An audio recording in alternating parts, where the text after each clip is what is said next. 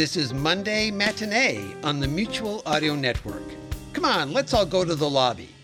Because people are staring at us listening to these shows while we're in the theater. The following audio drama is rated P G for parental guidance recommended. How do I... I'll skip ahead a bit. No, I can't skip ahead. I'll... All right, everybody, into the time machine. Hey, what the... Take your hands off! Wait a minute. No, no, no, no. You don't understand how radio works. All I have to do to return this is fade my voice out like this and cue the organist.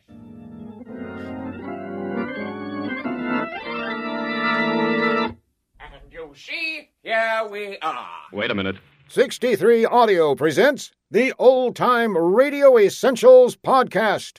Greetings all who gather here and welcome back to Season three of Old Time Radio Essentials. If this is your first time joining us, and even if it ain't, I must inform you that this is Episode twenty-eight, also known as our first episode of twenty twenty-two, also known as the third ep of three, uh, the third ep of season three. My name is Pete. This is Paul, and I am Dave. So I hope you both had a terrific Christmas. And how's your New Year shaping up so far? I I had I had an amazing Christmas. At the at the last minute, the the the Omicron hit hard here in Chicago, and all of my holiday plans fell through.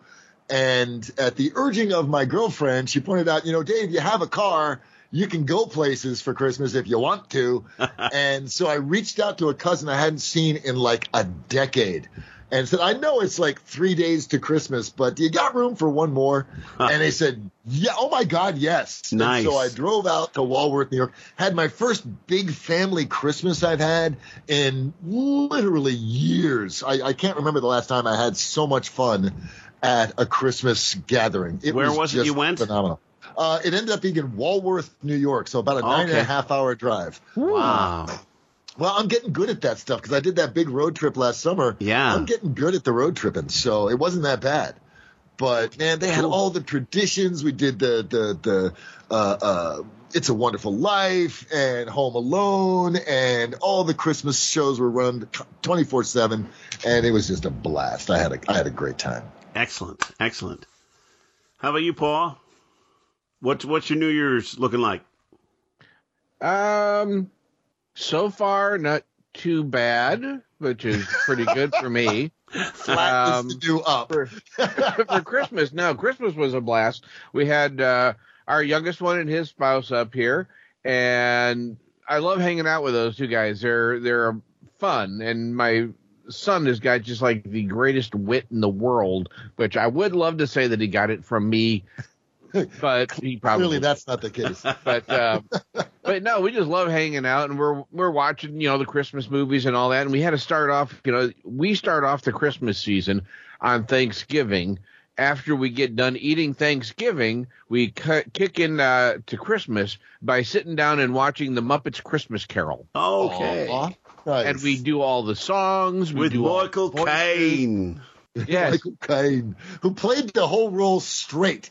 He's surrounded by puppets. Yeah. And he's playing his role straight. It's like, dude, that's that's a ballsy choice.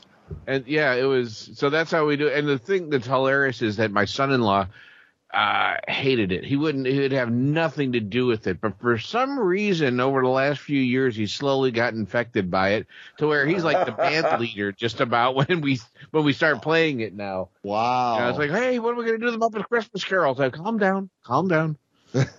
So, uh, yeah, and then everything went well for Christmas. Um, Infected by Muppets. That's that's unusual. They were picking on me because, okay, Pete, you tell me, how many times have I ever had a problem with my computer and getting online and having our meetings and everything? I don't remember you ever having a problem with it. Thank you. My computer's over sixteen years old. Whoa. And I don't have a problem with the thing, but those guys, it's sixteen That's... years old. So they that's had three hundred. A, that's three hundred twenty-five in human years. Holy crap! My son-in-law had this gaming computer that he built a few years ago. Well, he updated the whole thing and gave it to me. So I've got like four terabyte of hard drive space on wow. just one of the hard drives. I got the operating systems on a solid state drive. Wow! I've got a four gig uh, graphics board on here and everything. It's it's hot, it's, it's water cooled. Yeah, that's why I have enough computing man. power to give me this blurry background. I love it. You can't see this at home, folks, but uh, Paul is completely blurred behind him, which is really, really good because for years we've been looking at this kind of an ugly workroom that he's these that he's podcasting from. It's just blurred. So it's so not what the hell. It's got that Vaseline on the lens effect. It's, it looks, it's like, you know, yeah, very, very sexy. Q-tip right in the middle where I'm at. That's right. Okay, that's now right. You can see me. So, but no, everything was going pretty good. And then, but you know, twenty twenty-one, it's been such a sucky year overall with the whole COVID and everything. Had to get in one more shot across the bow before it went. And that is, I was off the week between Christmas and thing and uh, New Year's, and I thought, oh, this is going to be great. No one's going to be here. I get to relax, enjoy myself, do whatever, get up the first morning, go to make some breakfast, and I go, ah, the refrigerator doesn't feel as cold as it should. Oh, no. Uh-oh. Yeah, and Uh-oh. so then by lunch, I'm like, oh, it definitely isn't as cold as it should be. And so then the rest of the week was me looking for a new refrigerator because I got a service call, and the guy goes, out, your compressor's dead. It's probably so, more yeah. more expensive to fix it than it is to buy a new one. Mm, no, but it's fairly close, actually. So I was like, enough, close enough to go out and buy a new one. At least it's wintertime. You can take all the food outside and just leave it on the back porch. Put it in the snow, right? Is because just before New Year's and all that, it was still nice out. It was still in, you know, like in the forties and that. It wasn't cold enough in our garage to keep the food. So it's like, okay, so I'm having to figure out stuff to keep all this shit alive until I get my hands on a new refrigerator and got it up to speed. So, but wow. It's all taken care of. It's good. I am eating cold food again. Yay! Life is good. Well, yep. Glad to Pete, hear what that. About, what about you, Pete? What was well, your What was your Christmas, New Year's like? My Christmas was fantastic. My mother-in-law came in from Arizona. She's a wonderful lady. She's very, very sweet, very generous. She she's. I just love. Does she listen to, to the podcast? Is that why you're saying all these things? Well, I'm saying all these things because I don't think she listens to this one. But every Christmas, I give her uh, uh, a memory stick, a U S B drive of all of the productions that I put together in the previous year, and she listens to them, and she she gives me feedback, which is really she nice. She tells you she listens that, more that than is, my mother does. You know, so that is very I, sweet. So, and I know my mother doesn't listen to this one, so I, I can say anything I want, really. Although I love my mother, but my mother-in-law is really the one who pays attention and gives feedback and really shows an interest in what That's I'm awesome. doing. So That's very it's cool. really nice. Um, no, she drove in um, from Arizona, but going back, my my wife went back with her, drove back to Arizona with her, spent a week with her, and then flew back. It was nice. Um, Excellent. To uh, have her do that so that she they could spend some time together. It was really nice. Yeah. And then Kian yeah. and I, my son and I, were um, um, here by ourselves, batch bachelor uh, pad, you know, for a week, which was nice. I got a lot of work done on on different shows that I was working on and things like that. Um, and then uh, uh, New Year's was nice. Uh, the New Year so far is working well. I've got holy. Cow, I'm looking at the next year. I've got the whole year mapped out for audio dramas and wow. Um, um, wow. and things like that. So um, just some wonderful plans for the upcoming year. Really nice uh, stuff we're going to do. Um, Outstanding. Well, you guys are part of it, aren't you? You're going to be in my, yeah. my new production of Queen of Blood. Which yeah. is um, an audio uh, audio adaptation of an old science fiction movie that uh, is going to come out in March. So I'm really excited about that. We're going to start episode uh, season two of Adventures of the Federated Tech, the Dashiell Hammett series, and uh, we'll have Charade, the movie with Cary Grant. That's a new adaptation that I've written. All kinds of stuff. So Sonic Summerstock. I got I got a, a you know I've got all these uh, picture frames uh, on the wall here, and, and I can't see the pictures anymore because I have notes taped to them of all the productions I have to take care of, all, all, the, all the plans I have, so so I can see at a glance what I'm doing in, in twenty twenty-two. Um, On top of that, we had a terrific we had a terrific production of It's a Wonderful Life, and I told you I talked about that last month, but yeah. uh, we're already invited back for twenty twenty-two from the theater, and um, it's just a wonderful feeling to know that um, um, people out there are listening and coming to see the shows and, and, and enjoying them, uh, and, and enjoying them. I, well, I hope yeah. they're enjoying them. They didn't say that they didn't enjoy them, but you know, they might have just they, been. I don't they, think they'd ask you back if they didn't. They were just being nice. That, yeah, well, yeah, that guy it. sucked, but he sucked less than the other ones. Yeah, that's it. That's it. We've had some pretty crappy productions in this theater, but this one wasn't so bad. This was less crappy. There we go. It didn't we all aspire to that, right? You are less crappy. We all crappy aspire to being less crappy. We do. We do. Speaking of which, let's talk about the purpose of our show, Dave. I would love to wax rhapsodic on that very topic. Won't you please? You. I would love to. The purpose of our show, as preluded by our host, Pete, Uh, is to present specific episodes of our favorite old-time radio series, episodes that stand out as particularly representative of those series or as one of those quotable episodes that fans of old radio like to discuss either in person or on social media, as is our wont.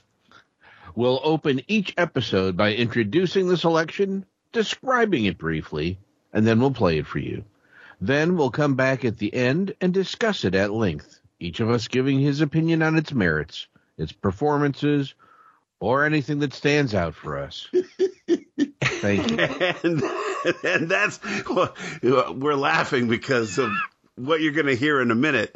Uh, but that's exactly what we're presenting to you. Just our opinions on whether or not it's representative of that series or if it's worthy of a place in every old-time radio aficionado's personal collection. You don't have to agree with us. And in fact, we may not agree with each other, but we do hope you'll enjoy what we bring to the table and come back for more. Now, each of us take a turn selecting a show for discussion. Um, we observed the holidays uh, last episode with my pick, an episode called The Platimoitis Sanity, Sanity Clause from the Rocky Fortune series, in case you missed it. It was awesome. Uh, this month, we wanted to start off the new year of twenty twenty-two with something wonderful, something truly spectacular. Unfortunately, we can't do that. So we turn instead to Paul. Um, Paul, what do you have for us, buddy? Well, I looked at it this way. He started bringing us in awfully high uh, with that Shakespeare stuff, and I just needed to get the taste of that out of my ears. Now, Rocky Fortune was great, but I think we could do a little better on the humor department, so I actually picked an episode of a very early show called Gangbusters, which used to be called G-Men for about a year. Then they changed it over to Gangbusters.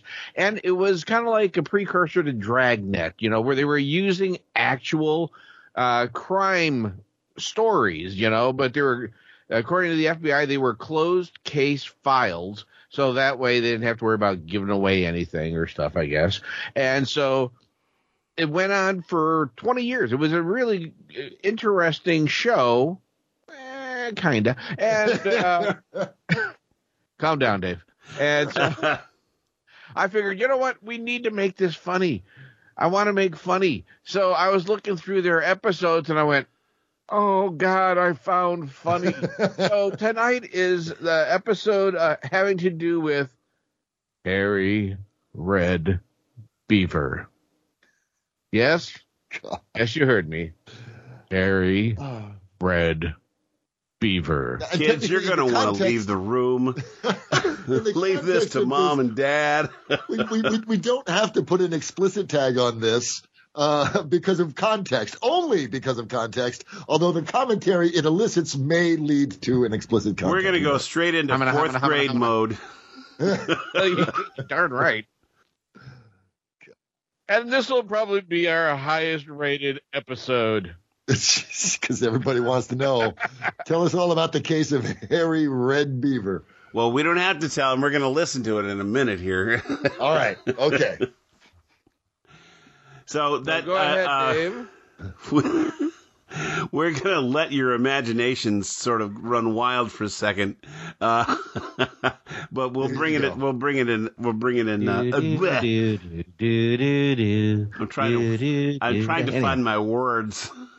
Words, words fail in, in the face of this. He doesn't know what to do to follow up Harry Red Beaver. So, and so, without further delay, we present The Case of Harry Red Beaver, first aired September fifteenth, nineteen forty-five, on A B C Radio Network from the series Gangbusters. And now, friends, adjust your radio dials to the proper frequency. Get comfortable and listen. And now, in cooperation with police and federal law enforcement departments throughout the United States, Waterman's Pens and Waterman's Ink present Gangbusters.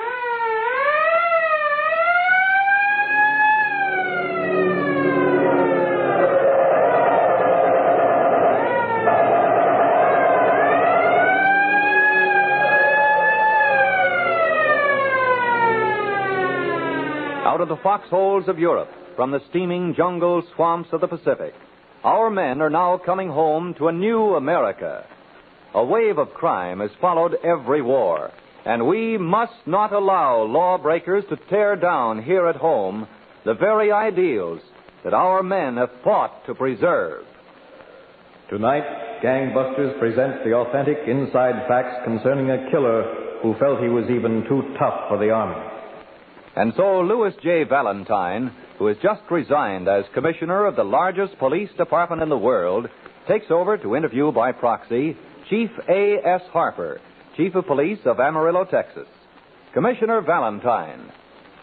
Chief Hopper, I believe that one of the surest ways to combat crime is to expose it. Now we would like to have you rip this case wide open tonight. Well, Commissioner Valentine, I'd like to start back in October nineteen forty-two at ten thirty in the evening. A small-time gangster, Doc Rickett, was sitting with his girlfriend in a fashionable Cincinnati nightclub.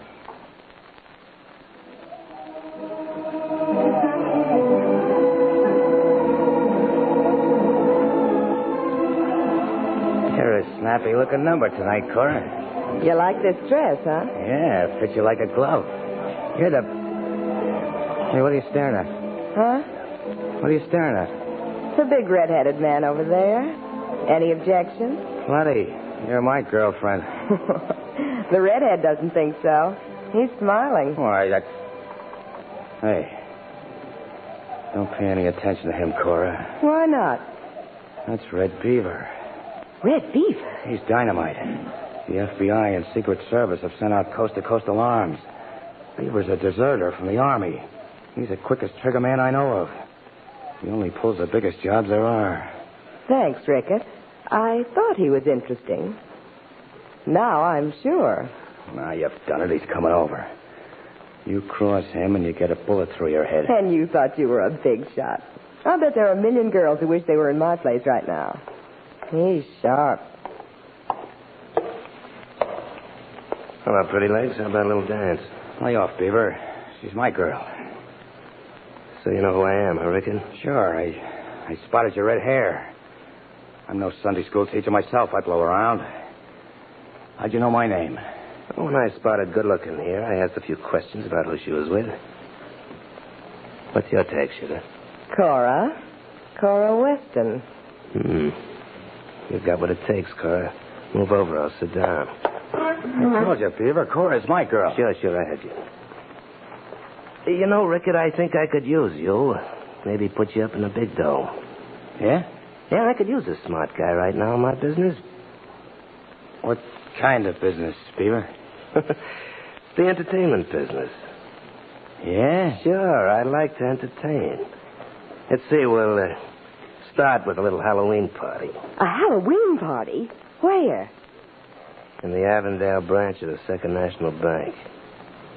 Oh, I get it. Uh-huh. Halloween. You know, sweep the bank clean with the witch's broom. Suppose you take a walk for a couple of minutes, Rickett. I, I had one little board of directors meeting here with Cora. Well, I... It's Graham. Okay. Okay, I'll, uh, I'll get a drink at the bar, and then I'll be back. Smooth, honey. You're plenty smooth. You're kind of sugar-coated yourself, Beaver. Believe in holidays, Cora? I guess so. Why? Today's Columbus Day. Remember, Columbus discovered America and moved in. So? So I'm taking a tip from him. I just discovered you, so I'm going to do like him. Move in.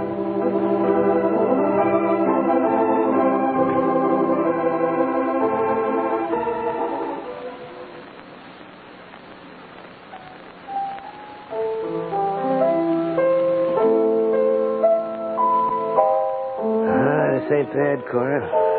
Sitting in your apartment, you playing to me. Want me to fix you a cocktail, Beaver? After two weeks, you have to ask me. I'll answer. Oh, no, I'll do the answer. Hello? Oh, uh, is that you, Beaver? Sure, it's me. Well, uh, I haven't got anything to do. Suppose I drop up, huh? No. Cora's my girlfriend now, Richard. Oh, uh, get your surprise package? Yeah, yeah. But a clown suit and a cowboy suit. What's the gag? Tomorrow's Halloween. You dress up fancy on Halloween, don't you? You ought to wear the clown suit, see? Good gag, huh? Ah. Oh. Besides, the clientele at the bank will have a tough time describing a clown and a cowboy. I get it. Wait with me a while, Rickett, and you'll learn things.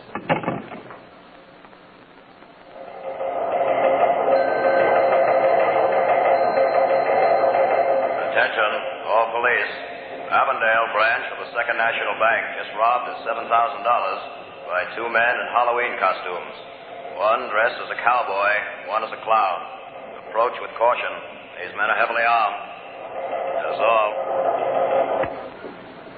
all. Well, Agent Hurley, we put that warning on every teletype through the state. We at the F B I appreciate your cooperation, Captain Morse. The bandit's stunt of dressing in Halloween costumes was a touch of genius. Nobody can seem to identify them. But I've always noticed that when a man gets money easily, he spends it easily. So, as just one possible trap, I sent out an alert to nightclubs, bars, racetracks, and pool rooms to watch for men who seem to be spending money too freely. Good. Perfect. I never guessed they're spending a little too much money is what we're waiting for.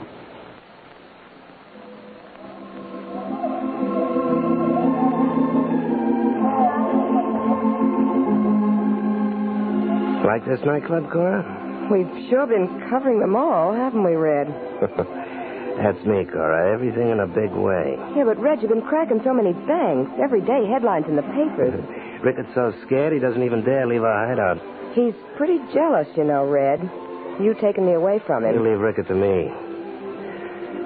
Baby, I've got the biggest job yet lined up. A hundred thousand. Yeah? When? Christmas. At Christmas time, everybody gets presents. I figure maybe the uh, Charleston Trust will want to give us a present. Why do you always pick a holiday, Red? Holidays are made for guys like me. On holidays, the suckers stuff up with turkey and guzzle booze, right? They get slow and careless. Gee, I never thought of that. Booze makes them slip up and not themselves. Uh, uh, waiter. Oh, yes, sir. Waiter, bring another bottle of that champagne over here. Huh? Coming up, sir. You're spending your money awful fast tonight, Red. That's the way I make it, isn't it? Banks have lots of money, you know. Yeah, but you've been drinking a lot. You said tonight. When a man was drinking, he wasn't himself. That's for other guys, not me. You couldn't tell by the way I talk I've had a drink. Here you are, sir. Important champagne. You know, someday I'm going to take a bath in that stuff. I wouldn't do that, sir. The bubbles tickle. Quick on the trigger, ain't he? Pour it. Certainly, sir.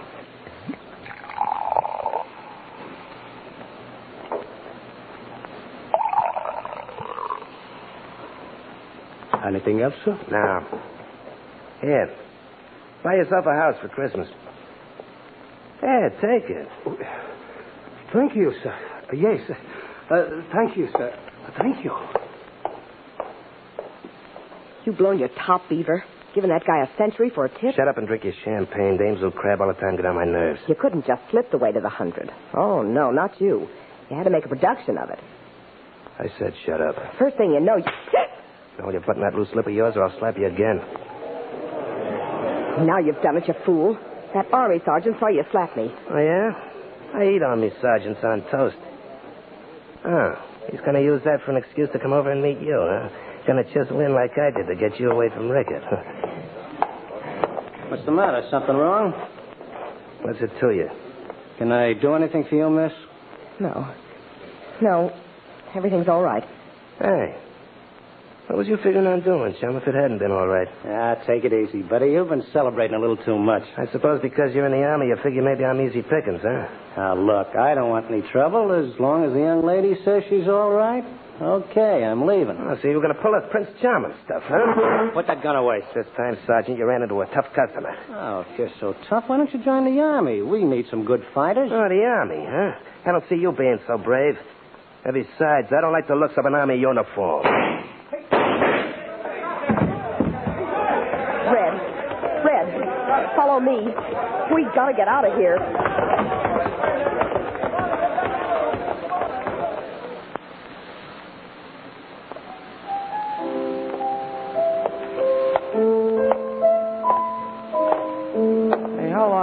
Stay hold up here in Cora's flat, Beaver. As long as I say so, Rickett. Stop playing that piano, Cora. Sit down, Beaver. You're driving us nuts with that walk. Shut up. If it wasn't for your nagging, this wouldn't have happened. Can you beat that?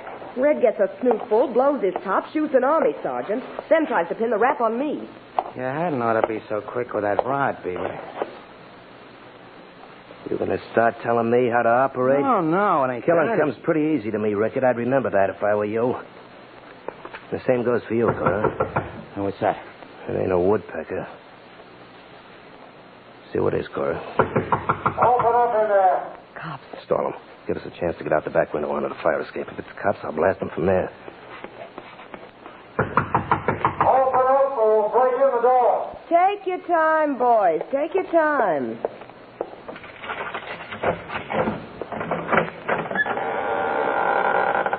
Okay. What you selling? I'm Captain Morris of the Cincinnati Detectives. Mister Hurley's a federal agent. So what? We're looking for a man who was seen coming into this building. Why pick on me? Every man who comes in this building don't come up here, unfortunately. Cut the comedy. We know he's here. Step aside. Hold it, copper. I'm old-fashioned. I don't let strange men into my apartment unless they've got search warrants. Really? Yeah. And that goes double for coppers. Well, by an odd coincidence, I happen to have a search warrant. Right here. Well, if you must come in... What was that? Come on. Come back from that fire escape into the room again. With your arms up. We guessed if we came in the door, you gentlemen might go out the window, so I had a few of my men out there. Smart guy, huh? I know one of them, Captain Morris, Rickett. Rickett's an old-time gangster. The redhead's a new one. I'm just an innocent bystander. The redhead is the one who shot the army sergeant. You got nothing on me, Copper. No? We had all the nightclubs tipped off to report men who were spending money too freely. The waiter who waited on your table called us up. We examined the one hundred dollar bill you gave him as a tip. I want to see my lawyer. I don't blame you, Red. Suppose we go down to headquarters for a talk. And, uh, if I say no? Well, if you should say no, I'll tell you. You'd come along a good deal like this. Let go of me, Copper. Let go. Come on. Let go of me, will you? Let...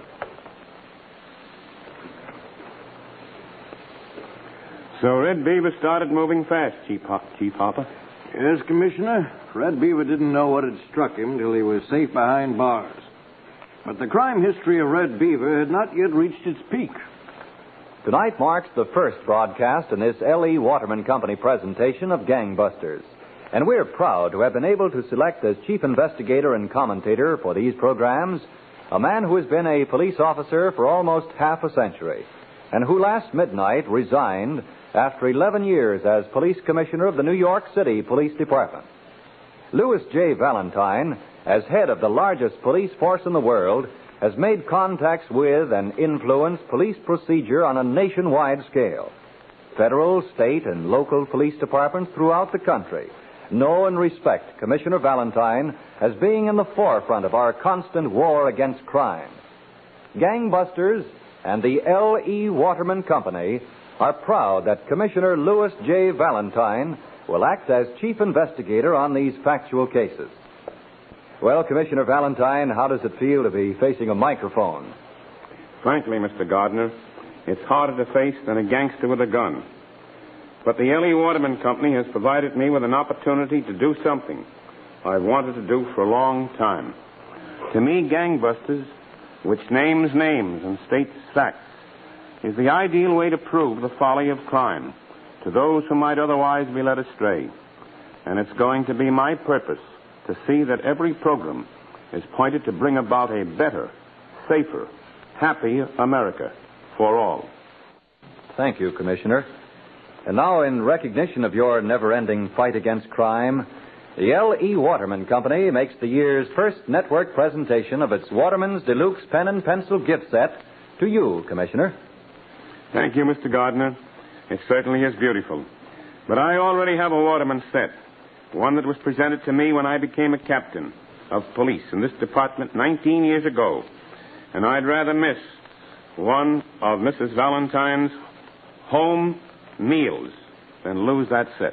Well, Commissioner, I don't blame you. But we do want you to have this newest model Waterman's. Thanks, Mister Gardner. I accept it gratefully. And I'll use them both. And now, Commissioner Valentine, back to the case of Red Beaver. Chief Hopper, Red Beaver was in the Cincinnati prison. Yes, Commissioner Valentine. And it was sixteen minutes before nine on the evening of February twelfth. Red Beaver lay sprawled in his bunk, watching water pouring from his wash basin to the cell floor. Finally, he walked over to the bars separating him from Doc Ricketts' cell.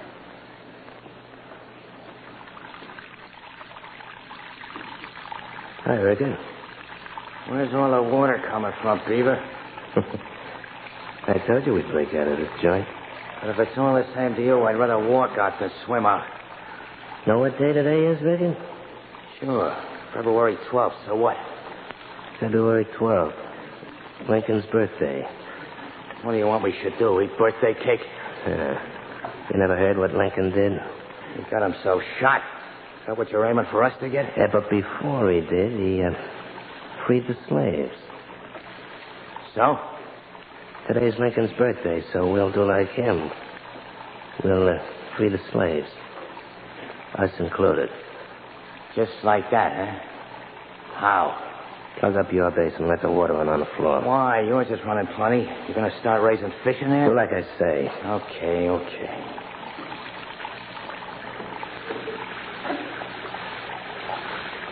Good. Now we'll wait a minute, and we call a guard. Then what? We yell for a dry cell.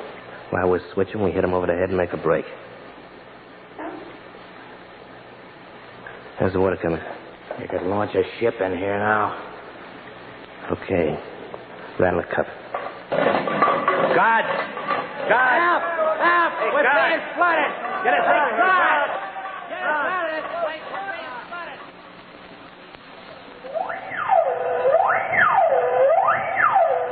Attention, Cincinnati police. Escaping prisoners Red Beaver and Doc Rickett have just held up the Second National Bank and are escaping. Green, nineteen forty, Chrysler sedan, license number two nine three dash three four eight. That is all.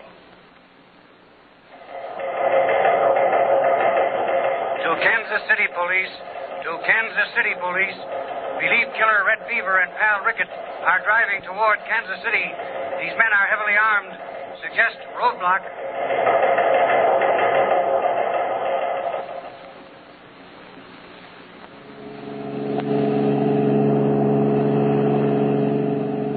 Can't stand this strain much longer, Beaver. I'm cracking. Don't worry. We'll be all right here in Kansas City. But the whole country's looking for us. I always do things in a big way, Rickett. But I tell you, Kansas City's safe. I got it all figured out. Roadblock up ahead. Where those rotten coppers are. Coppers all over the place. I'll run over them. I'll kill them. Hold on.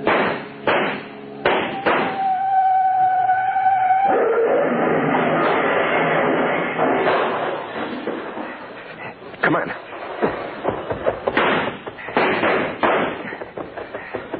I'm all in.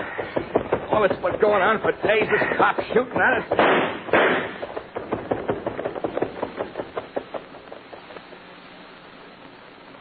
Kansas City, F B I, Washington.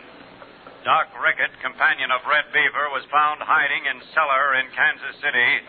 Rickett is now under arrest. Red Beaver escaped and is believed hiding in one of the southern states.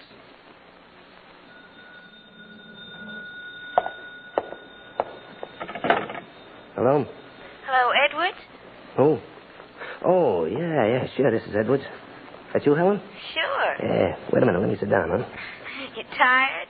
I'm just not used to this Texas weather yet. Mm-hmm. How do you like it here in Amarillo? Oh, that depends upon how well you like me, baby. But I haven't seen you very often. I'll see you tonight. All right. Sure, we'll go to a club at... Wait a minute. What's the matter? Hold it. Can you beat that? Huh? What's the matter? Two women out in the street. They bumped cars. Are they mad? Uh-oh. Look, the little one's shoving the big one around. No, no, the big one, she won't take it. Wow. What happened? The little one gives the big one a slap. Uh-oh. The cop's seen him. Hey, this is a grandstand seat. Hey, they're looking up here at the window. They can see me laughing at them. Say, you're as good as a radio fight announcer. Uh, the cop's walking across the sidewalk toward my window here. Hey, this is a laugh. Why? If you only knew, sister. Hey, mister, you saw these two women bump cars, didn't you? Sure, I seen them, officer. I was looking right out the window here. Uh, which one was at fault? Uh, no, you don't. You don't get me between two dames, especially those dames. If one of them was cute, it might be different. Hello? Hello? Uh, wait a minute, baby. I'm talking to the cop here. Well, I guess I have to take him up to the station house. Will you uh, come up with me and tell what you saw? Now, wait a minute. I'm not going... Uh, okay. Okay, sure, I'll go with you. I'd be much obliged if you would. Sure, sure, I will. Uh, hello, sugar. I'll call you back later. All right, Edward. I gotta go see justice done. Well, copper, lead the way. I'll put on my hat and be right with you. This is the gentleman I was telling you about, Captain Kirkman. He was sitting in the window and saw the two women bump fenders. Oh, I appreciate your coming up to the station, huh? That's all right. Uh, what's your name? Jack Edwards. Oh, I'm Captain Kirkman, and this is Captain King. I'm glad to meet you. Oh, uh, sit down, Mister Uh, Edwards. Oh, thanks. Ah, you got a pretty good police station here at Amarillo, haven't you? Oh, it serves its purpose. You a stranger in Amarillo? I've been here a couple of months. Uh, you want me to tell you about those two women bumping cars, huh?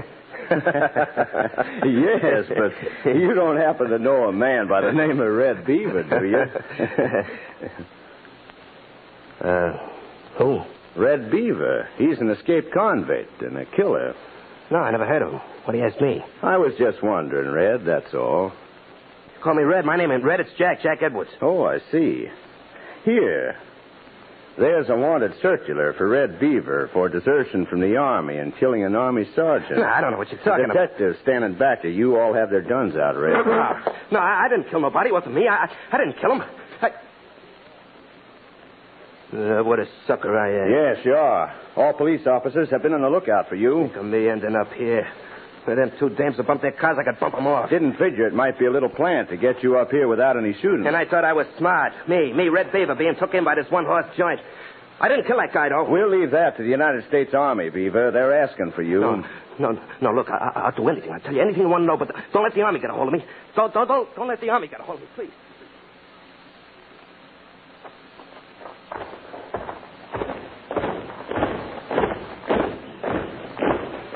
Details. Halt! Harry Red Beaver, as convicted by a court-martial at Fort Sill, you will, on this morning of September twenty-sixth, nineteen forty-four, be hanged by the neck until dead.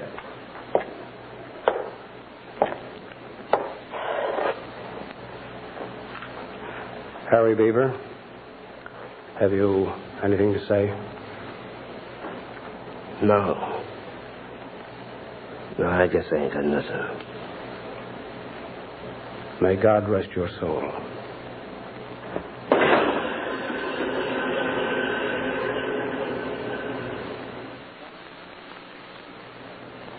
And Commissioner Valentine, at six thirty-seven a.m., twenty minutes later, Harry Red Beaver was dead, executed by the United States Army.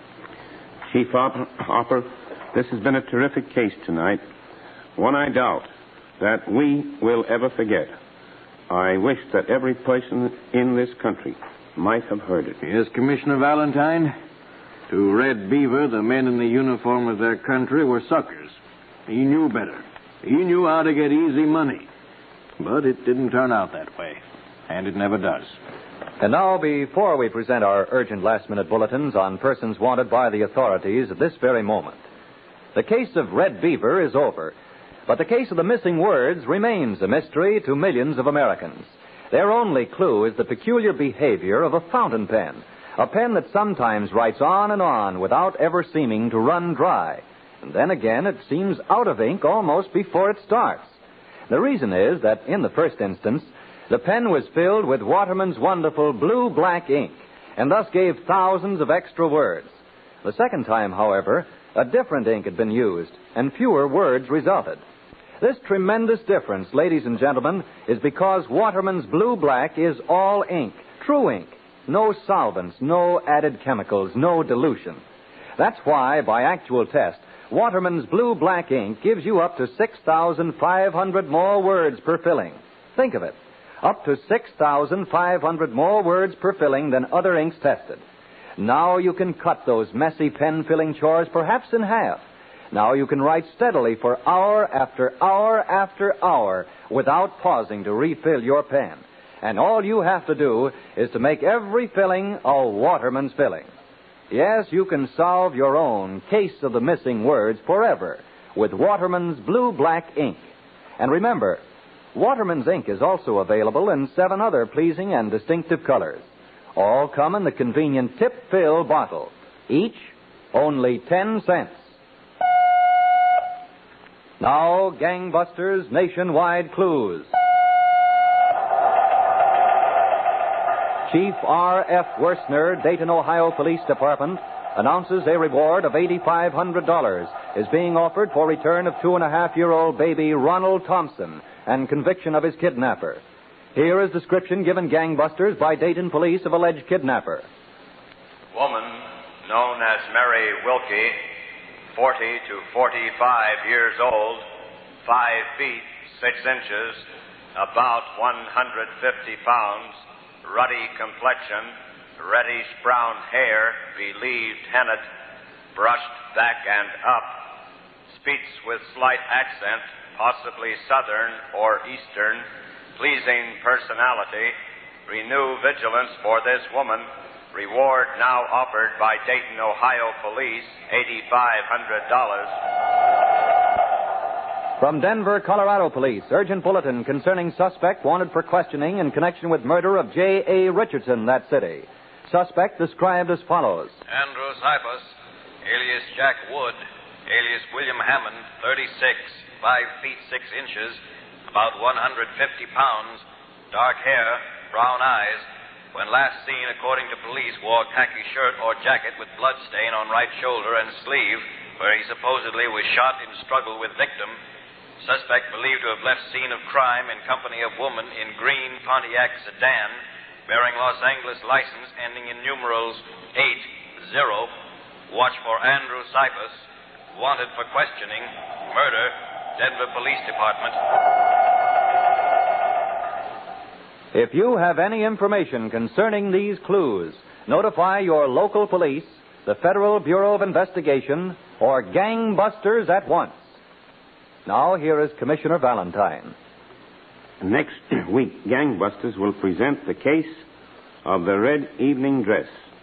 It's about a girl and her love for a killer. Remember, next week, same time, same station, one of the most unusual cases Gangbusters has ever presented. In the meantime, when you are buying a fountain pen or when you're buying ink, just look for the name Waterman's.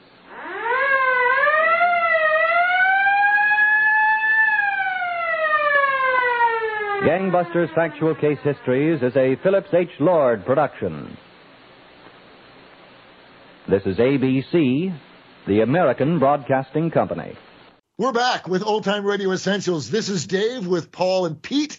That was an episode of Gangbusters called, I can't say this with a straight face, The Case of Harry Red Beaver, originally broadcast December twenty-second, nineteen fifty-three by the American Broadcasting Company, or A B C. Paul, dude, this was your selection. Why, in the name of all that is good, true, and holy, why did you choose it? I got to know. I thought it'd be good for a laugh, so uh-huh. I thought we were playing a little too grown up with that whole Shakespeare bit, so I figured, you know, we need to be a little bit more juvenile. And I just found it fascinating listening to this episode. It's like how some terms are just so different when given the lens of time, you know? No kidding. No kidding. I mean, but come on. Let's call this episode Harry Red Beaver. Can you imagine that nowadays? Somebody coming up and going, hey, I got an idea for our T V show. Let's call this episode Harry Red Beaver. I don't think so. uh, uh, no, no, we can't do that. No. I, I, I, I'm, I'm sorry. So no, I'd no, like to know no. if that was his real name or if they changed it from something else. That's him. His, his name was really Sam Jones, you know, but they changed it to right. Harry Red Beaver. Just, What's funny is a, this this show ran for like twenty-one years, you know? Yeah. And it had spin-offs in comic books, in books, a T V show. It had movies. a couple of movies and everything. Yeah. And the, it's the like role playing the first game. episode had to do with John Dillinger. Big name in crime. Sure. Big name in yeah. crime, John Dillinger. The second episode, I think, had to do with uh, Babyface Nelson. Another big name in crime. Right, right. I think around the upper eighties, they started kind of petering out with the really good crime names and came up with the Harry Red, Red Beaver. Beaver. yeah. Yeah. So, so, so aside from the name, Paul, what, what, what do you think about the episode? It was, oh, I thought it was, it was funny. And, you know, I know they weren't really trying to be. I, I couldn't help it. It was funny. Um, the opening, my God, the opening was so in your face with the squealing tires and the guns and the sirens and that. It wasn't exactly what you would call subtle, no. you know, but it gets, gets its point across. And I'm sorry, but if you're interviewing or even pretending to interview actual people who are in law enforcement, maybe get a stand-in actor to play them, because Commissioner Valentine. I, oh, I'm going to guess this was probably live radio, and you get someone who's not an actor in there, and oh my God, I would love to use your pen. You know, it was, but made I, me feel like a good actor, for God's sake, and that's not easy. But uh, it was it was an interesting story. Now, if you listen, I was looking all over the stinking place trying to find the cast for this episode, and I couldn't find them anywhere. Yeah, no, you know? no mention and, of them in the credits at all. Yeah, no, no. And so I was listening to it, and Uh, the guy who played Harry Red Beaver, um, I think it was Dan Duryea. If you know Dan Duryea, he was always playing the bad guy because yeah, he was all he, he usually kind of played the heavy, yeah. kind of Weasley kind of bad guy. If you ever saw a great movie called Ball of Fire, it had uh, Barbara Stanwyck and Gary Cooper in it. Well, they they get mixed up with the mob. And one of the guys there, his his name is uh, Pastrami, and it was Dan Duryea was playing Pastrami in this. Pastrami. And so, yeah, I'm like, oh, that voice sounds familiar. So I'm pretty sure, I'm not one hundred percent sure, but I think it was Dan Duryea, which would be really coincidental if it was Dan Duryea, because I'm from Peoria. The Duryea vehicle, which was questionably the first actual automobile in history, was built in Peoria, Illinois, and we have a Duryea Street here in Illinois, or in, in Peoria, to honor Mister Duryea. Wow. Somehow I be, those two are related, but you never that know. That may be one of the most obscure connective tissue references you I like have that? ever freaking heard. I like that. like that. Yeah. Damn. That was that was loose. That was that was very very. That loose. is cool. Loose as the hairy red beaver. Stop with yourself! Oh my God. It might have been Dan Duryea because uh, uh, now that you mention it, and he was in uh, uh, High Sierra with Ida Lupino and Harry Bogart, uh, Humphrey Bogart. Harry, Harry? I was saying Harry. I had Harry on the yeah. brain. Humphrey uh, Bogart. Harry Red Bogart. Harry Red Bogart.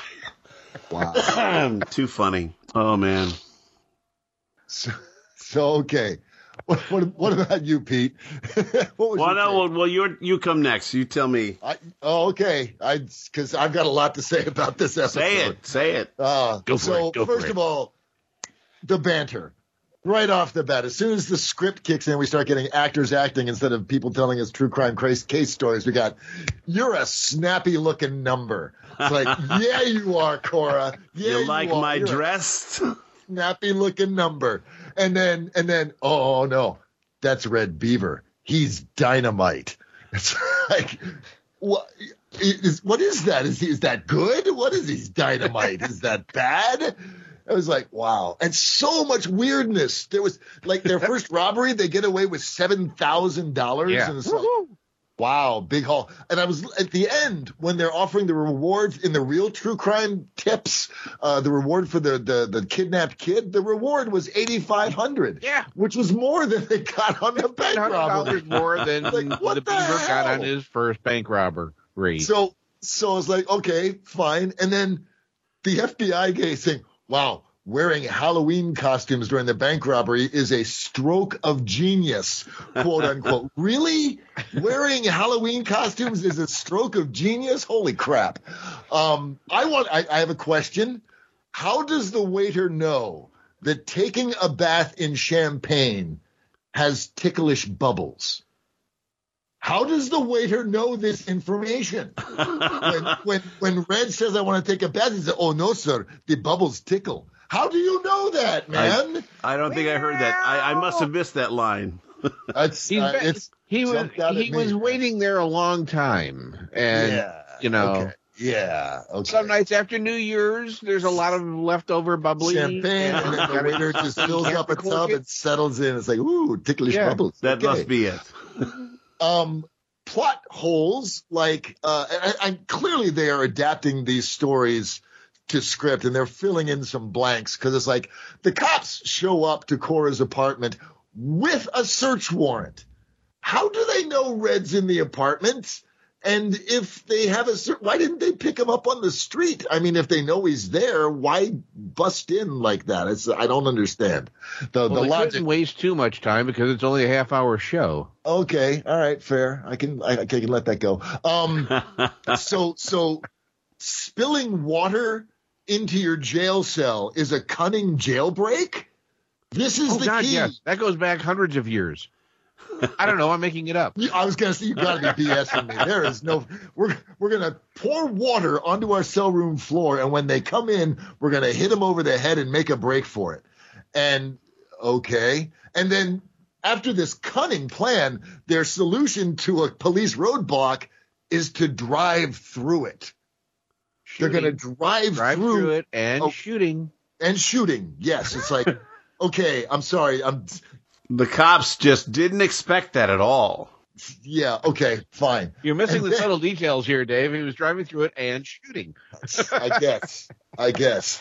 But the, the coup de grace was the finale when it turns out that the police, in order to lure Red to the police station without violence, contrived to have two women get into a car accident outside of his room and then say, oh, you saw everything. Would you come down to the police station, sir? And he does. Dude deserves to go to jail. Oh, my God.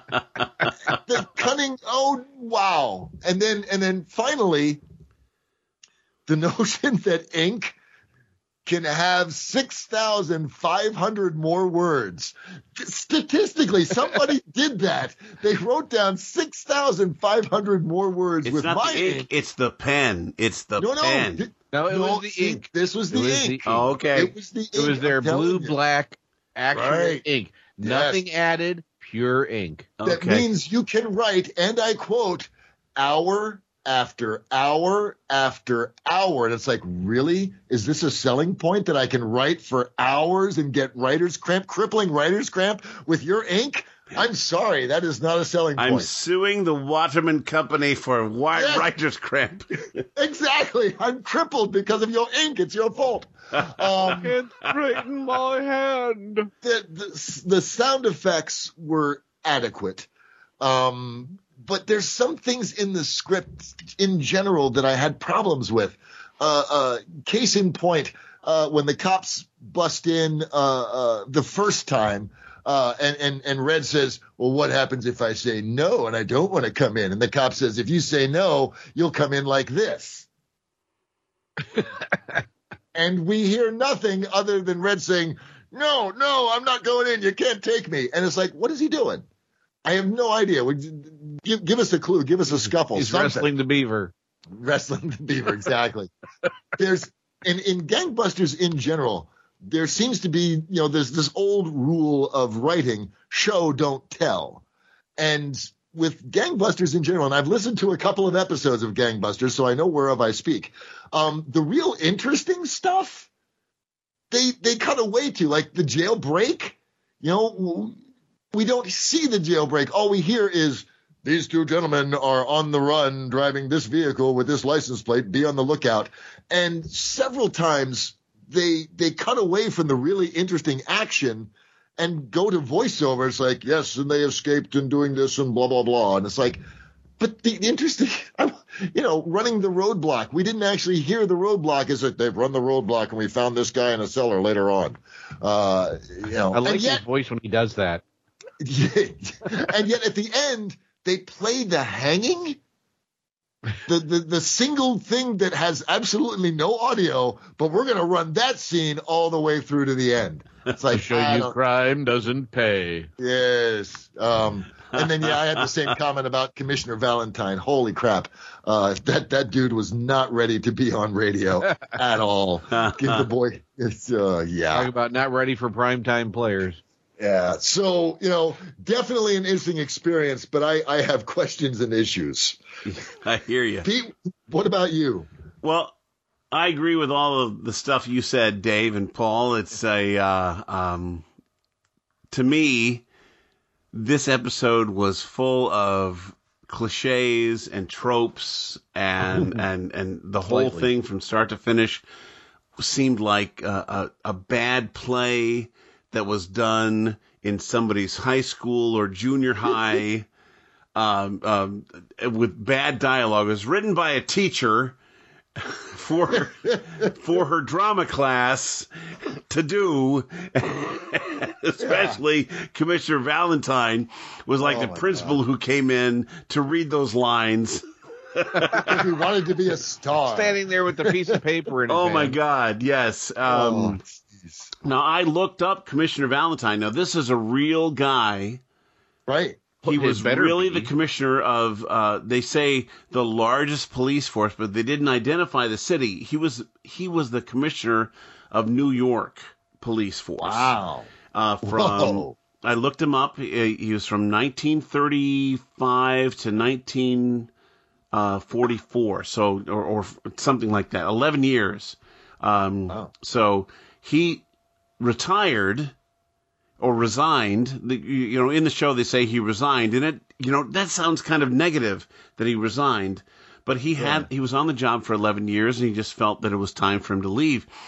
Uh, um, and he was offered a salary of forty-five thousand dollars a year to be on Gangbusters, whereas wow. his wow. his salary for being commissioner was only twelve thousand five hundred dollars a year.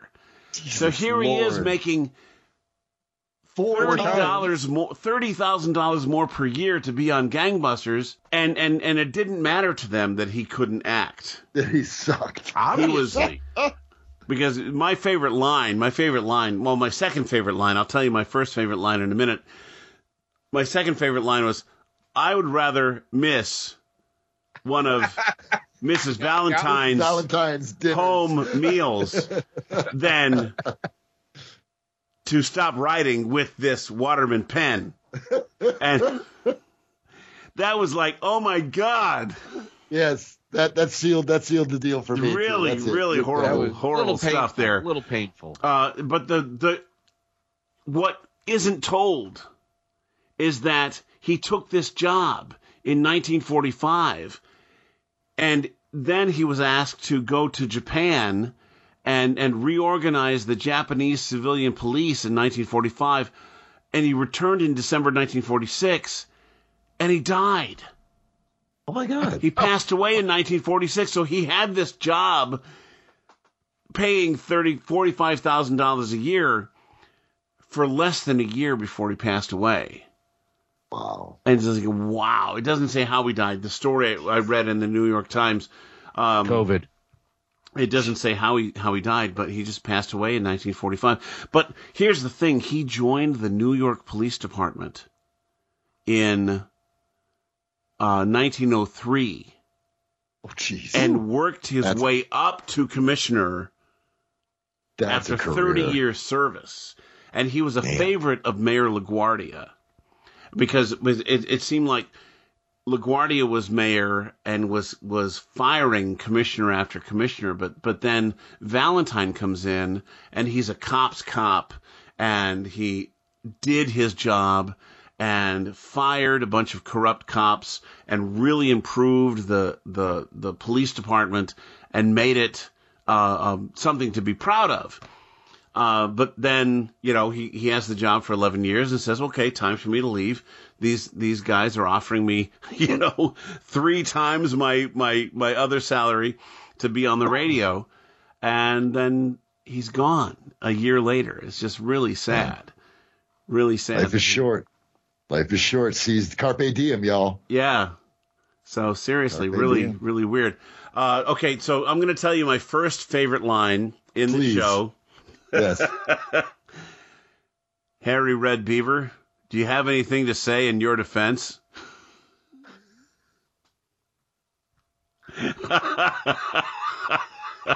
There he is on the gallows, right? Harry Red Beaver, do you have any final? No, no. Do you have any final words? No, no. no. You're, you're gonna die, but go ahead and try and mount your defense now. Yeah, I didn't yeah. mean it. I was just kidding. So yeah. Sorry. All right. So there yeah. it is. Okay. This was All right. the ultimate in corny, the ultimate in in uh, uh, really really tired plot points. You got the girl, the woman who is oh god, she was trying to be you know hey uh, now, hey a, now. A, a gun moll to Harry Red Beaver. And he beats her, and he treats her like crap, and she still defends him because yeah. he's got that he's red hair. Hairy red beaver. Yeah, he's got he's that red hair. yeah, yeah. So um, I was not impressed with this episode. I've heard better ones for sure. All right. Well, then how about we vote? Okay. You guys ready to vote? Yeah. All right. So. What are we voting on, dear listener? Allow me to elaborate. As a reminder, we are voting on A, whether this particular episode is a true representative installment of the overall series, and two, whether or not it is a standalone show that belongs in every radio aficionado's collection. And again, Paul... This was your uh, selection, um, your so you go first. Okay. Okay. See, and with that blurred background, you just look positively angelic. So please, give forth thy wisdom, Paul of the blurred background. Okay. Okay. So I look at it this way. Somebody who is just starting off in old time radio, mm-hmm. and they don't know what to expect. They don't know all, you know, the horses that have been beat to death and everything. All the tropes, all the cliches. You know, they could start here for a little while, but you got to remember, this thing ran for twenty-one years. I find it really hard to believe that, you know, that was, I, I'll admit, I did not listen to every episode that they have. Oh, and but I find it really hard to believe that a high watermark of this show was hairy red beef, you know, and because like you said, you know, all the rehashing that they did, it's like, oh my God, can we hear it done that way anymore? Ah. You know, and so it was corny. It was poorly done in a lot of places. I, the one thing I did love.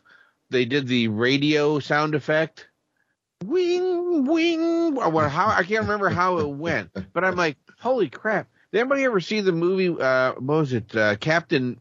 Was it Captain Midnight? The one with Jude Law, where it was supposed to be like set in the twenties, but it was all like C G I. He flew a plane and everything. Oh, Sky Captain and the World of Tomorrow. Yeah, Sky Captain, because they used the same sound effect in that movie when the robots were communicating. I went, holy crap, that sounds familiar. That's that's the, that's so the ubiquitous I, radio signal. Funny there things in there. If you didn't take it too seriously, if you just went in to laugh at the idea of it being hairy red beaver, well, it it okay. did its job. I, I've got a pool. Like laughing at the other people who, you know, weren't actors and going, uh, yes, I would like not miss my wife's dinner. Like you were saying, Pete, your second favorite line. And so it was entertaining if you could really turn your brain off. So was so, it representative of the series? Yes or no? Uh, unfortunately, yes. Okay. And is it collectible? It could be. It depends on how much you want to snicker. Does this belong in every radio aficionado's collection, Paul? Oh, hell yeah. No. Vote? Yeah. No. no. Okay. All right. There we go. Noted. No. Unless you really want something just really kind of kitschy and just kind of like, you know, I, I, I like things that aren't really all that good. There are people out there who do like things that aren't all that good. And this would be perfect for them. Well, this, is, this is episode twenty-eight of O T R Essentials, okay?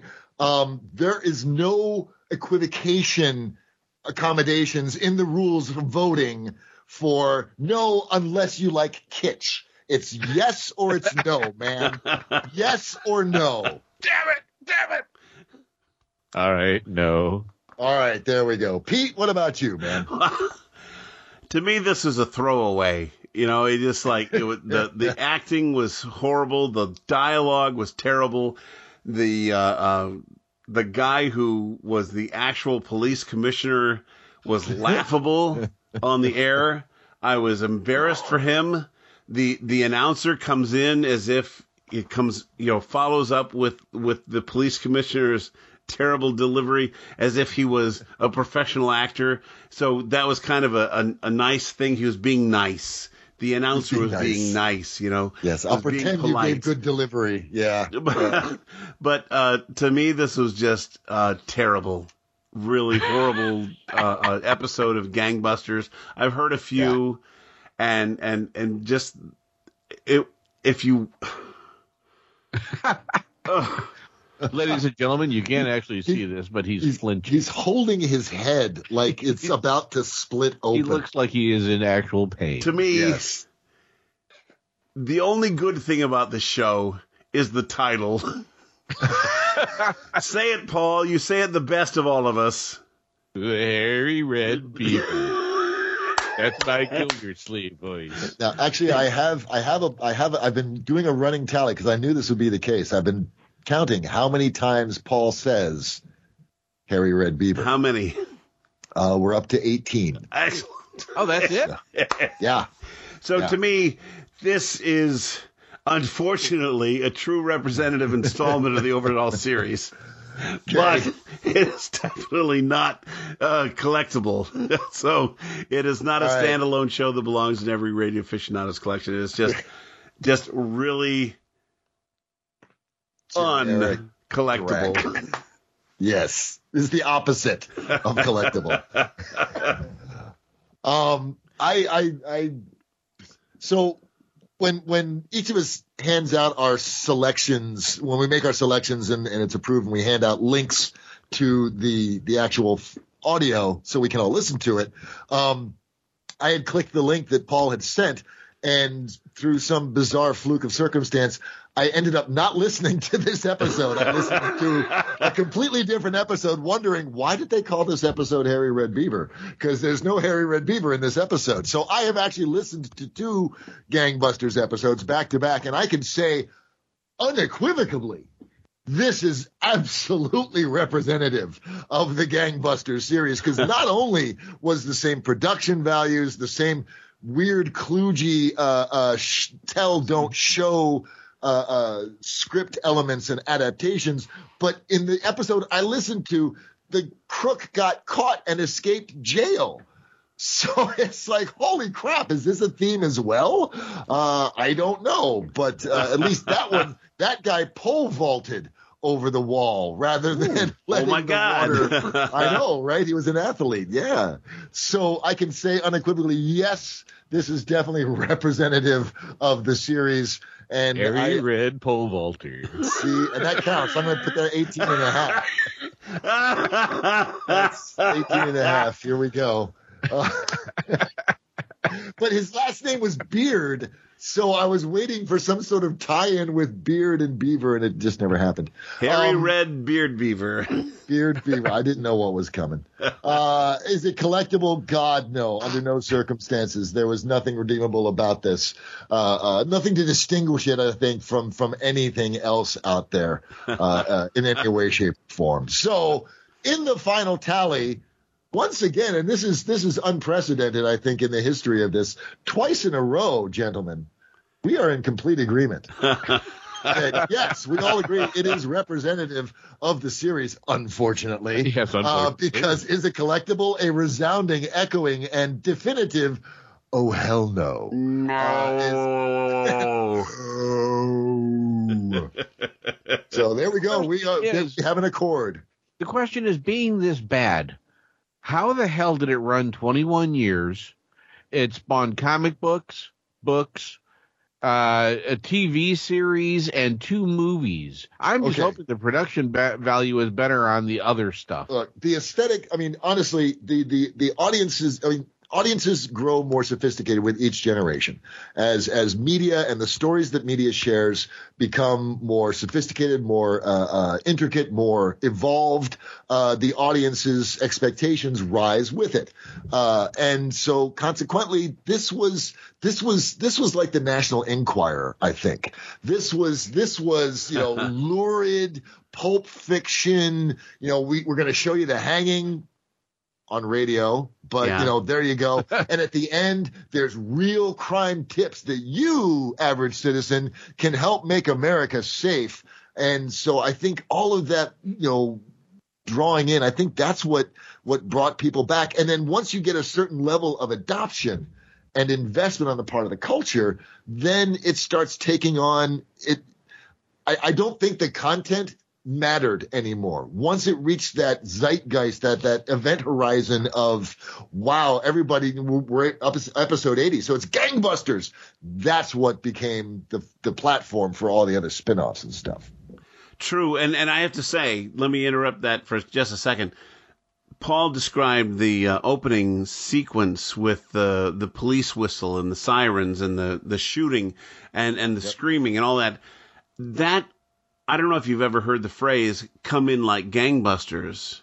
Mm-hmm. That's where that comes from. Is yeah. It was in your face. It was yep. uh, lurid, like like like Dave said. It was exciting, and people listened to it because it was something that they themselves may not have been experiencing in their lives. So why do, why is Weekly World News so popular? Why is National Enquirer so popular? It's because people want to have that lurid life to to kind of uh, uh, uh, compare their own lives to. So yeah, you need to know about the so. alien Elvis baby. Exactly, and and and who is you know Angelina Jolie sleeping with or whatever you know whatever whatever, whatever the, the latest tabloid sensation is. That poor woman. And I have to say, I own a Waterman pen, and it's high quality. So I was it wondering, is. I was wondering, and and Waterman pens nowadays are very high up there in in in the in pen scale. Uh, um, um, in in terms of like it's the Rolex of fountain pens. So dude, my friend James got one as a gift, and it includes this incredible, almost purple prose description of the incredible gift you have just been received of having a Waterman pen. My God, put this on an altar. It is so sublime as pens go, and it's this whole ad copy that's like, I bought the pen. You don't need to sell me anymore, but here we are. yeah, so, yeah. Wow. So so it may not have been the same level in nineteen forty-five that it is they were today. They sure they think were they a are. Time according to the advertisement.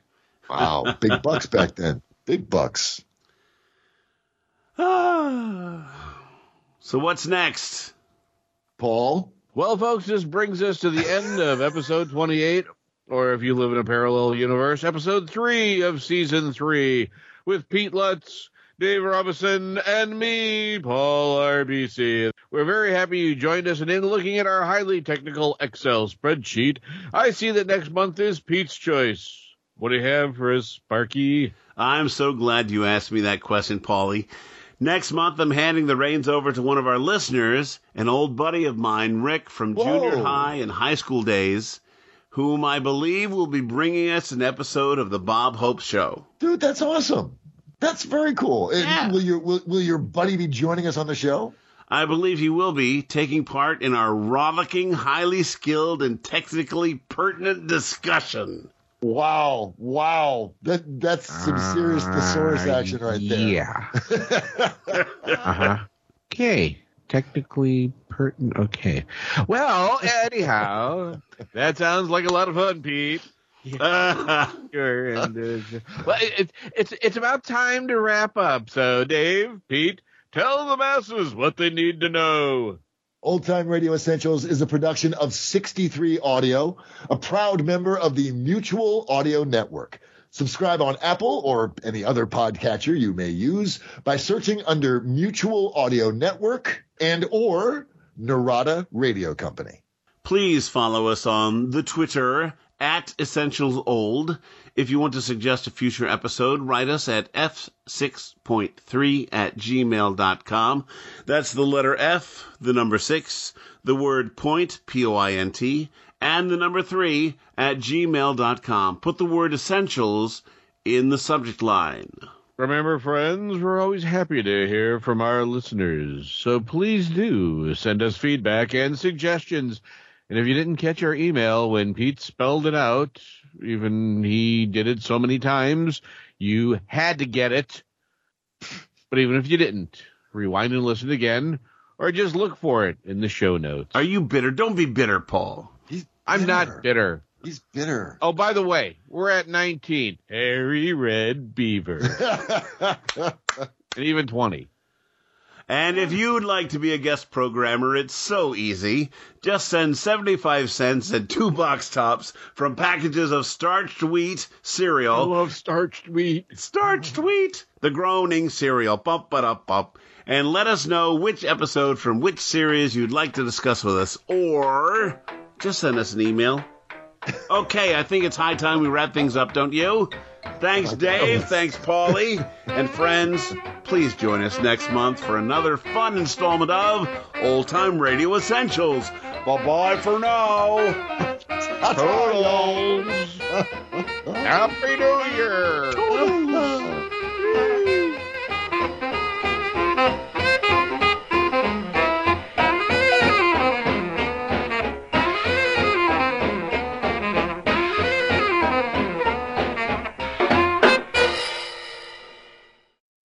And now, friends, adjust your radio dials to the proper frequency.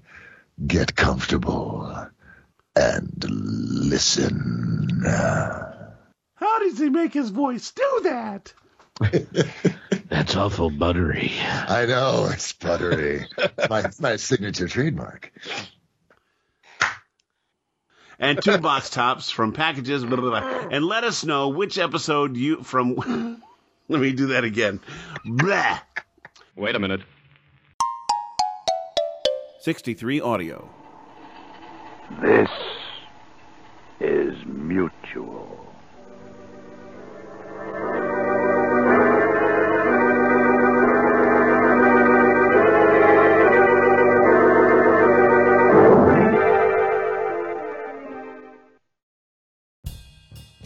Thank you for listening to Monday Matinee right here on the Mutual Audio Network.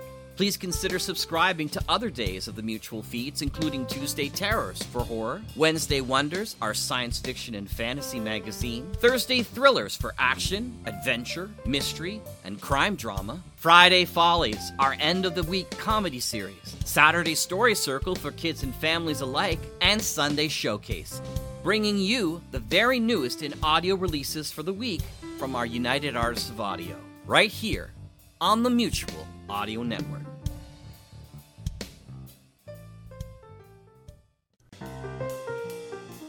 The Mutual Audio Network.